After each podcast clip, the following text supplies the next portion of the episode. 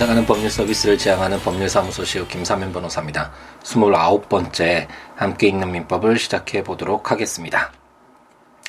음, 벌써 음, 정말 있어서는 안 됐던 그 세월호 그 참사가 발생한 지 200일이 지났고 어, 이제 뭐 여야에서는 정치권에서는 음, 이제 그 세월호 이 참사와 관련된 진상 규명을 위한 특별법을 뭐 다시 합의했다라는 기사가 들려오고 있는데요.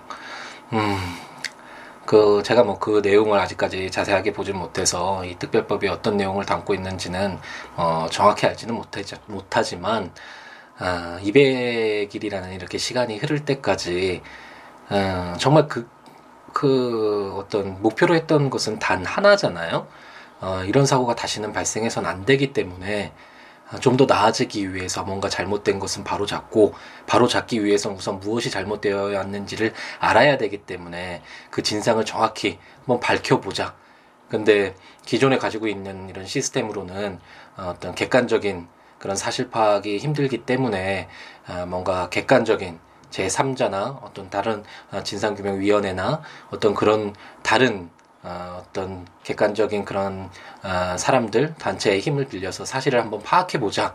이러 이것이 하나의 그냥 목표였잖아요. 순수한 목표고 목적이었는데 음, 이런 것들이 여러 가지 이해관계의 대립, 뭐 기존에 갖고 있던 어, 기득권이라고 해야 되나요? 그런 사람들의 어떤 보수적인 시각들 또 그와 함께 이제 막 어, 오해가 쌓이고 억측과 어, 사실에 근거하지 않는 그런 유언비어들이 막또 음, 떠돌아다니면서 또 다른 시각을 갖고 있는 사람들 단체들의 또 또 이상한 행동들도 좀 나왔었고요. 이러면서 사회가 많이 아, 혼란스럽게 200여 일이라는 시간이 지나갔던 것이 아닌가라는 생각이 듭니다. 예전에 한번 팟캐스트를 하면서 아, 좀 울분이라고 해야 되나요?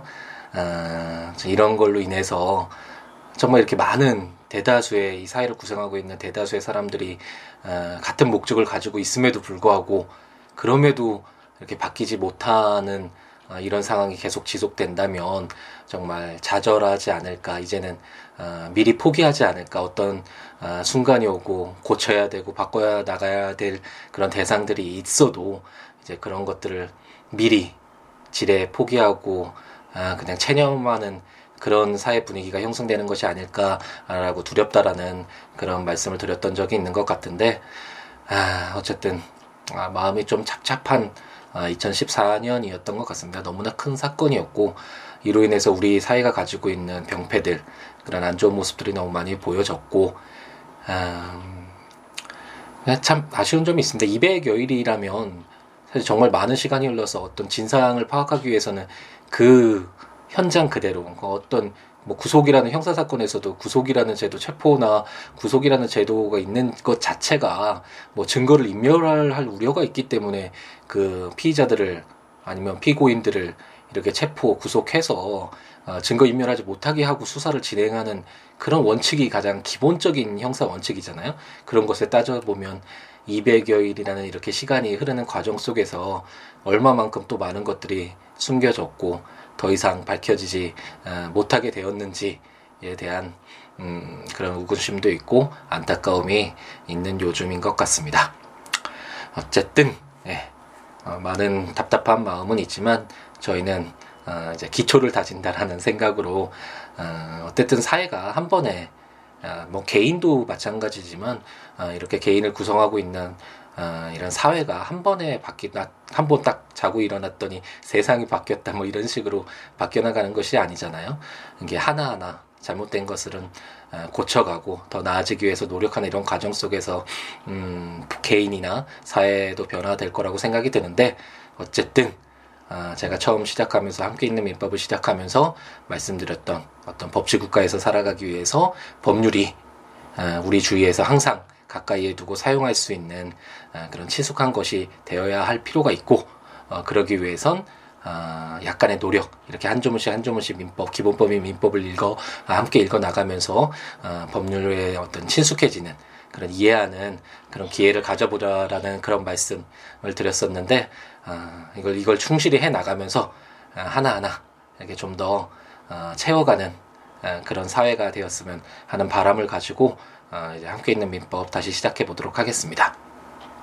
지난 시간에는 이제 기간 법률행위라는 가장 큰 파트를 이제 끝내고 이제 기간이라는 어, 그런 제 6장 기간에 대한 구정들을 읽어보았는데 어, 기간이란 쉽게 얘기하면 어떤 날짜를 계산하는 것, 시간을 계산하는 것이라고 생각하면 어, 된다라고 말씀드렸고 어, 한번 되짚어 보면 어, 기간의 계산은 법령이나 재판상의 처분 또는 법률행위에 다른 정한 바가 없으면 본장의 규정에 의한다라고 해서 다른 뭐 당사자들끼리 따로 특별하게 정하거나 아니면 다른 법에 어, 다른 규정이 있지 않은 한 민법에 규정되어 있는 기간 계산이 원칙적으로 적용된다라는 점이 어, 제 155조에 규정되어 있었고요.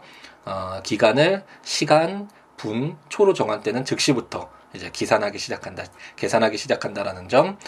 하지만 일, 주, 월 또는 연으로 정한 때는 아, 이제 기간의 초일은 산입하지 않고 계산하는 아, 초일 불산입의 원칙이 적용되는 것이 음, 원칙이다라는 점.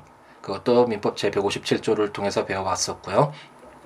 하지만 이 초일 불산입 어, 원칙에 대한 예외로서 만약 그 기간이 오전 0시로부터 시작되는 때에는 아, 초일을 산입하게 되고 또 연령 계산에는 출생일이 아, 초일이죠. 출생일이 산입된다라는 점. 그것도 한번 읽어보았습니다. 민법 제159조에서는 이제 기간의 만료점이라는 제목으로 기간을 일주, 월 또는 연으로 정한 때는 기간 말일의 종료로 이게 뭐 흔히 쉽게 생각하면 뭐 오후 12시가 되겠죠. 그 12시가 이제 밤이 밤 12시가 아, 되었을 때 이제 기간 말일의 종료로 아, 기간이 만료한다라는 점 한번 보았고 160조는 이제 역에 의한 계산을 한다라고 해서 이게 시간 시간이나 뭐 며칠 이렇게 숫자로 세는 게 아니라 달력을 생각하면 쉽게 어, 이해될 수 있다라고 설명을 드렸었죠. 어, 기간을 주, 월 또는 연으로 정한 때는 역에 의해서 달력에 의해서 계산되고 어, 주, 월 또는 연의 처음부터 기산을 기산하지 아니한 때는 최후의 주, 월 또는 연에서 그 기산일에 해당하는 날에 전일로 기간이 만료되고 월 또는 연으로 정한 경우에 최종의 월에 해당 일이 없을 때는 그 월의 말일로 기간이 만료한다라고 해서 어, 2월을 어, 예로 들어서 2월에는 30일이나 31일이 없기 때문에 어, 그 달의 마지막 날인 28일이 어, 저 기간의 만료점이 될 것이다 라는 점도 설명드렸습니다. 그와 함께 이제 제 161조에서 이제 기간의 말일이 토요일 또는 공휴일에 해당한 때는 이제 그 다음 날 이제 기간이 만료된다라는 점까지 한번 읽어보았네요. 음, 오늘은 이제 어, 민법 총칙의 마지막 장입니다. 제7장 소멸시효와 관련된 규정들을 읽어볼 텐데, 음, 제가 뭐 누누이 이제 설명을 드렸지만, 어, 민법 총칙은 어, 민법 전체 속에서 어, 공통적인 부분을 뽑아 놓은 것이고, 그렇다면 소멸시효는 왜 공통적인 것으로서 이렇게 뽑아 놓았느냐라고 궁금할 수 있는데 뭐 예를 들어서 뭐 임차권이라든지 매매로 인한 뭐 매매 대금 청구권이라든지 뭐 이런 여러 가지 권리들이 나중에 이제 나올 거 아니에요. 근데 그런 권리들이 다 이제 소멸시효라는 제도를 통해서 권리가 없어지는 상황이 발생할 수 있는데 그런 것들을 모든 권리마다 일일이 또 적으면 너무나 어, 양이 막 방대해지 더 방대해지겠죠. 그렇기 때문에 음, 권리가 소멸되는 경우인 이런 소멸시효 이런 제도를 이제 공통적인 것으로 뽑아서 민법 총칙의 제일 마지막 장에 아, 규정하고 있다라고 생각하시고 한번 접근하시면 아, 아, 좋을 듯 싶습니다. 이제 소멸시효와 관련된 제도를 한번 볼 텐데 소멸시효 제도가 왜 있을까? 소멸시효라는 것은 어떤 일정한 시간 동안 자신이 가지고 있었는데 어떤 권리를 가지고 있었는데 그 권리를 행사하지 않으면 그 권리가 없는 것으로 어, 보는 제도잖아요. 음, 실제로 내가 권리자인데 어, 내가 몇 년 동안 뭐 어떤 일정한 기간 동안 권리를 행사하지 않았다고 해서 왜 그 권리를 꼭 소멸시켜야 되는가 라는 의문점이 들 수 있겠죠. 음, 하지만 예를 들어서 어, 이제 갑돌이가 을돌이한테 이제 한 100만 원에 어, 100만 원을 빌려줘서 100만 원을 받을 권리가 있었다고 어, 가정을 해보죠.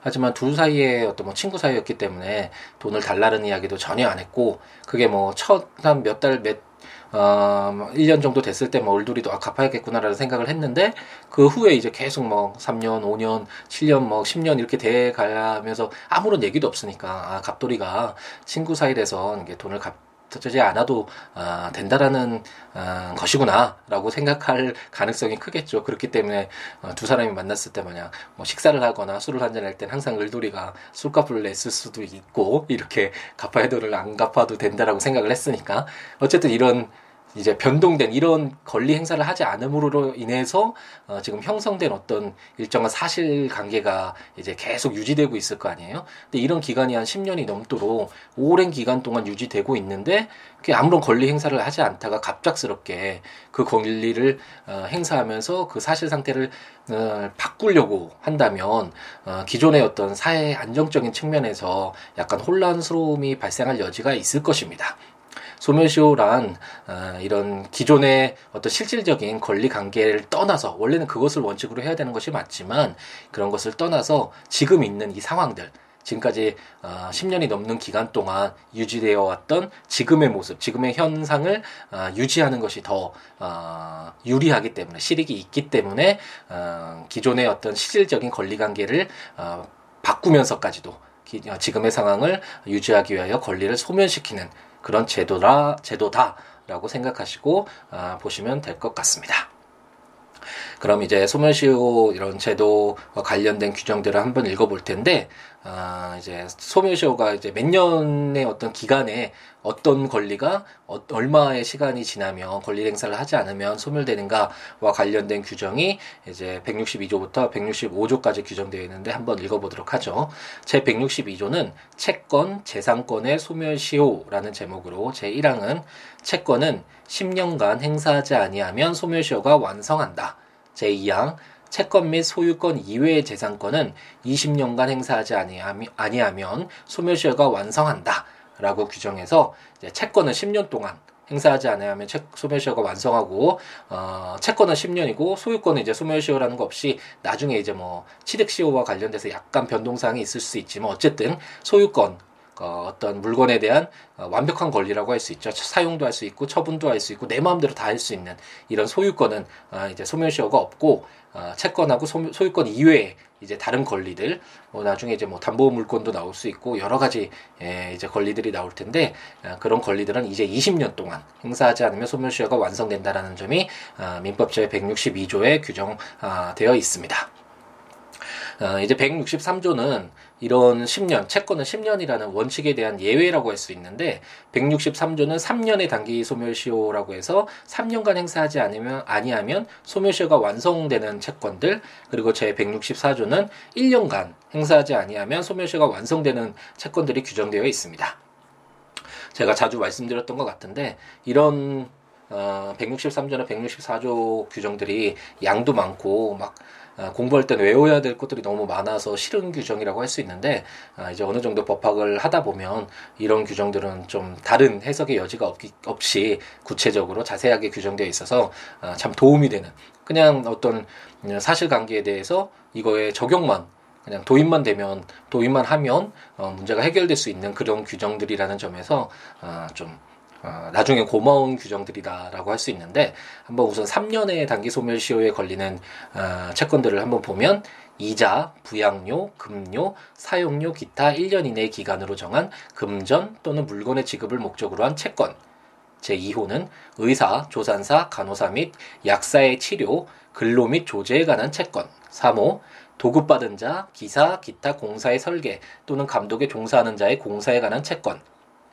제4호 변호사, 변리사, 공증인, 공인회계사 및 법무사에 대한 직무상 보관한 서류의 반환을 청구한 채권. 제5호 변호사, 변리사, 공증인, 공인회계사 및 법무사의 직무에 관한 채권. 제6호 생산자 및 상인이 판매한 생산물 및 상품의 대가. 제7호 수공업자 및 제조자의 업무에 관한 채권이라고 규정되어 있는데 음, 따라서 만약 그 병원에 가서 이제 치료를 받았는데 치료비를 내고 있지 않다가 에, 이제 이제 병원에서 3년 동안 그 치료비를 빨리 지급해 달라는 어떤 그런 권리 행사가 없다면 어, 163조에 의해서 이제 단기 소멸시효가 적용돼서 어, 이제 더 이상 그 치료비를 지급하지 않아도 되는 그런 상황에 처하게 되겠죠. 어, 그리고 이제 164조의 1년의 단기 소멸시효에 걸리는 채권들을 보면 제1호 여관, 음식점, 대석, 오락장의 숙박료, 음식료, 대속료, 입장료, 소비물의 대가 및 체당금의 채권. 제2호 의복, 침구, 장구, 기타 동산의 사용료의 채권 제3호 노역인 연예인의 임금 및 그에 공급한 물건의 대금 채권 제4호 학생 및 수업자의 교육, 의식 및 유숙에 관한 교주, 숙주, 교사의 채권이라고 규정되어 있습니다.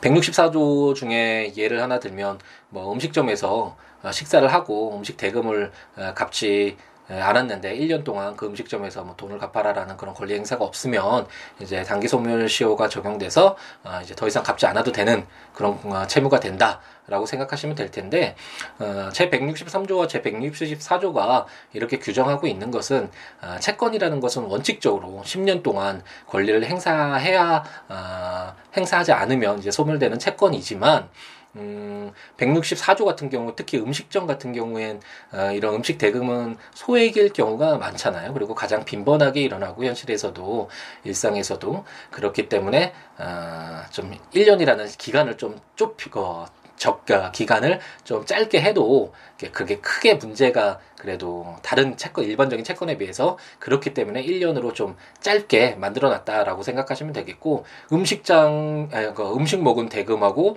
그리고 3년의 단기 소멸시효에 나오는 뭐 의사의 어떤 치료비 그런 채권이나 변호사비 뭐 이런 것들 생각을 하시면 약간 그래도 어, 음식 대금보다는 약간 그 채권 행사 기간을 소멸되는 어, 그런 기간을 좀 넓혀 어, 좀 길게 해야겠다라는 생각이 드는 그런 채권들이 어, 3년의 단기 소멸시효에 어, 규정되어 있고 어, 보다 소액이고 보다 일상에서 빈번히 일어나는 일이고 그렇기 때문에 좀 더그 어, 기간을 어, 짧게 해야 되는 그런 채권들이 어, 1년의 단기 소멸시효에 규정되어 있다. 하지만 이런 것들을 제외하고 일반적인 그런 일 채권의 경우에는 10년이다 라고 생각하시고 어, 생각하시면 될 것 같습니다.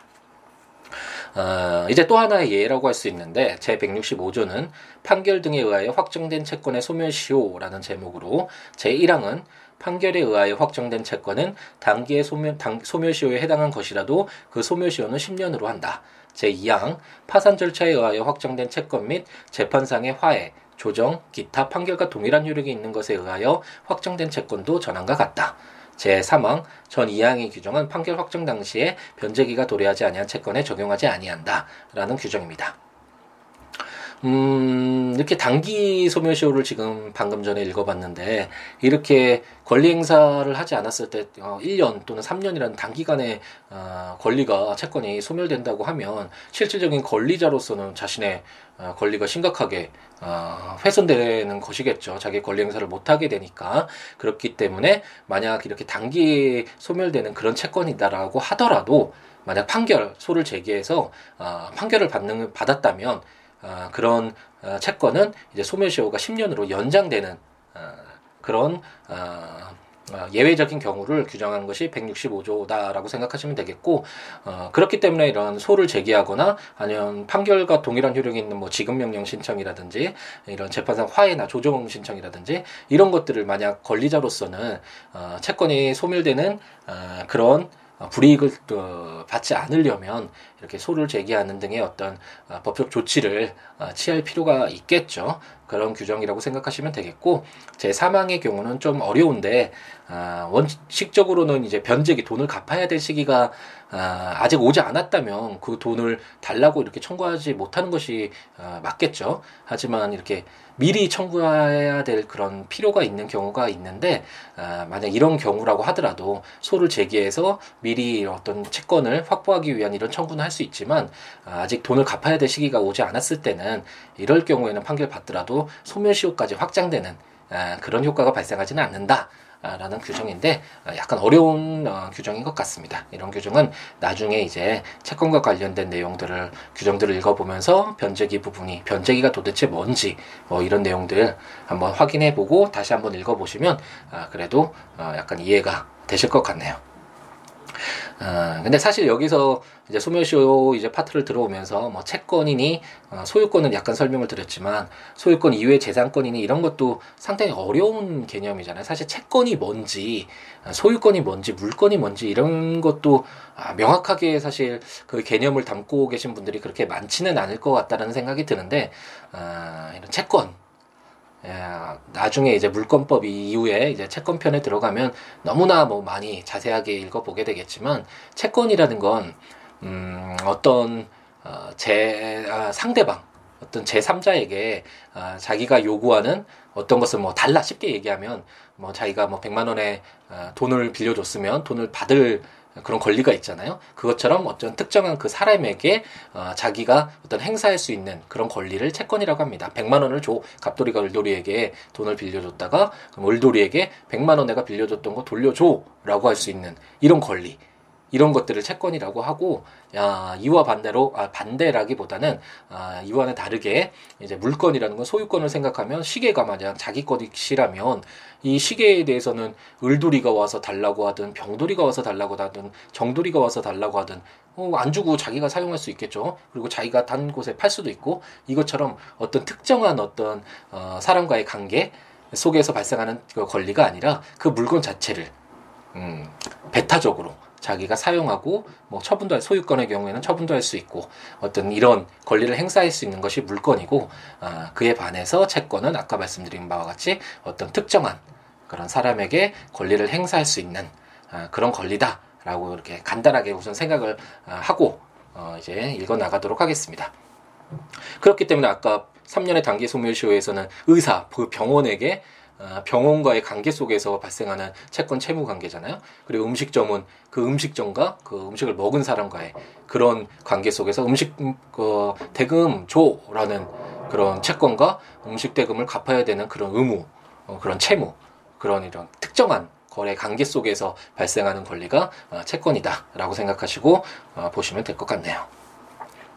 이제 제 166조를 볼 텐데 소멸시효의 기산점 언제부터 소멸시효가 이제 어, 10년이라고 채권을 예를 들면 10년이라고 했는데 언제부터 그러면 10년을 살 거냐라는 것이 문제될 수 있겠죠. 제 1항은 소멸시효는 권리를 행사할 수 있는 때로부터 진행한다라고 규정되어 있고 제 2항은 부작위를 목적으로 하는 채권의 소멸시효는 위반 행위를 한 때로부터 진행한다라고 음, 규정되어 있습니다.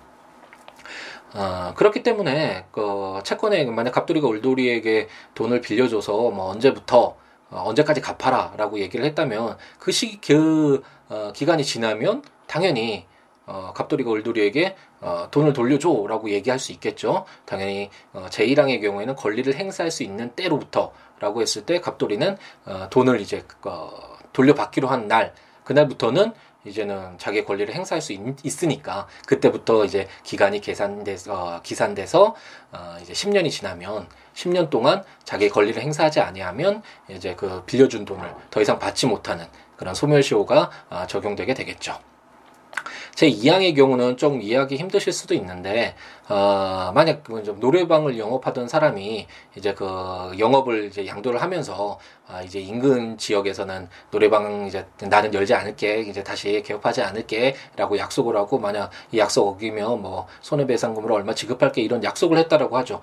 그러는데 그런 약속을 만약 어겼으면 이걸 하지 않기로 영업을 하지 않기로 하는 이런 약속이 바로 부작위를 목적으로 어, 한다라고 할 수 있겠죠. 부작위를 목적으로 하는 뭐 약속, 약정, 계약이라고 할 수 있는데 어, 이런 부작위를 목적으로 하는 채권 이제 만약 영, 영어 어, 노래방을 인근에서 어, 다시 개업하지 않기로 약속을 했는데 그 부작위 의무를 이행하지 않고 뭐 영업 어, 노래방을 다시 그 근처에 어, 개업을 했다.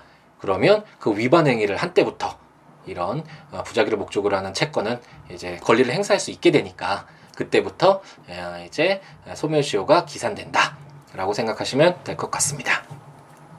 민법 제167조는 소멸시효의 소급표라는 제목으로 소멸시효는 그 기산일에 소급하여 효력이 생긴다라고 규정되어 있습니다. 어, 지금까지 어, 채권이 아니, 채권뿐만 아니라 어, 채권 또는 뭐 소유권 이외의 재산권 이런 그리고 3년의 단기 소멸시효가 절린, 아, 적용되는 채권, 1년의 단기 소멸시효가 적용되는 채권 아, 이런 어, 그리고 판결 등에서 이제 10년으로 연장되는 부분들 이런 것들을 통해서 어, 어떤 권리가 어떤 정도의 어느 정도의 기간을 어, 권리를 행사하지 아니하면 아, 이제 소멸시효가 적용된다라는 그런 규정들을 한번 읽어보았는데 그렇다면 그런 요건이 이제 충족된다면 요건과 효과를 통해서 이렇게 이해하면 쉽다고 했잖아요. 이런 요건을 갖추면 뭐 3년의 단, 어, 단기 소멸시효가 적용되는 뭐 의사 병원에 가서 치료를 받고 어 근데 병원이 3년 동안 권리 행사를 하지 않았다라는 이런 요건이 이제 충족되면 소멸시효가 적용돼서 효과가 그러면 어떤 효과가 발생할 것인가라는 것이 의문이 들 수 있는데 어 167조는 그 소멸시효가 만약 완성이 되면 그 기산일에 소급해서 효력이 생긴다라고 해서 어, 그 효과는 소급적으로 처음 이제 어, 치료를 받았을 그때가 되겠죠. 그때 이제 어, 소멸시효가 완성된 것으로 보는 그런 효과가 발생한다라고 어, 규정하고 있습니다.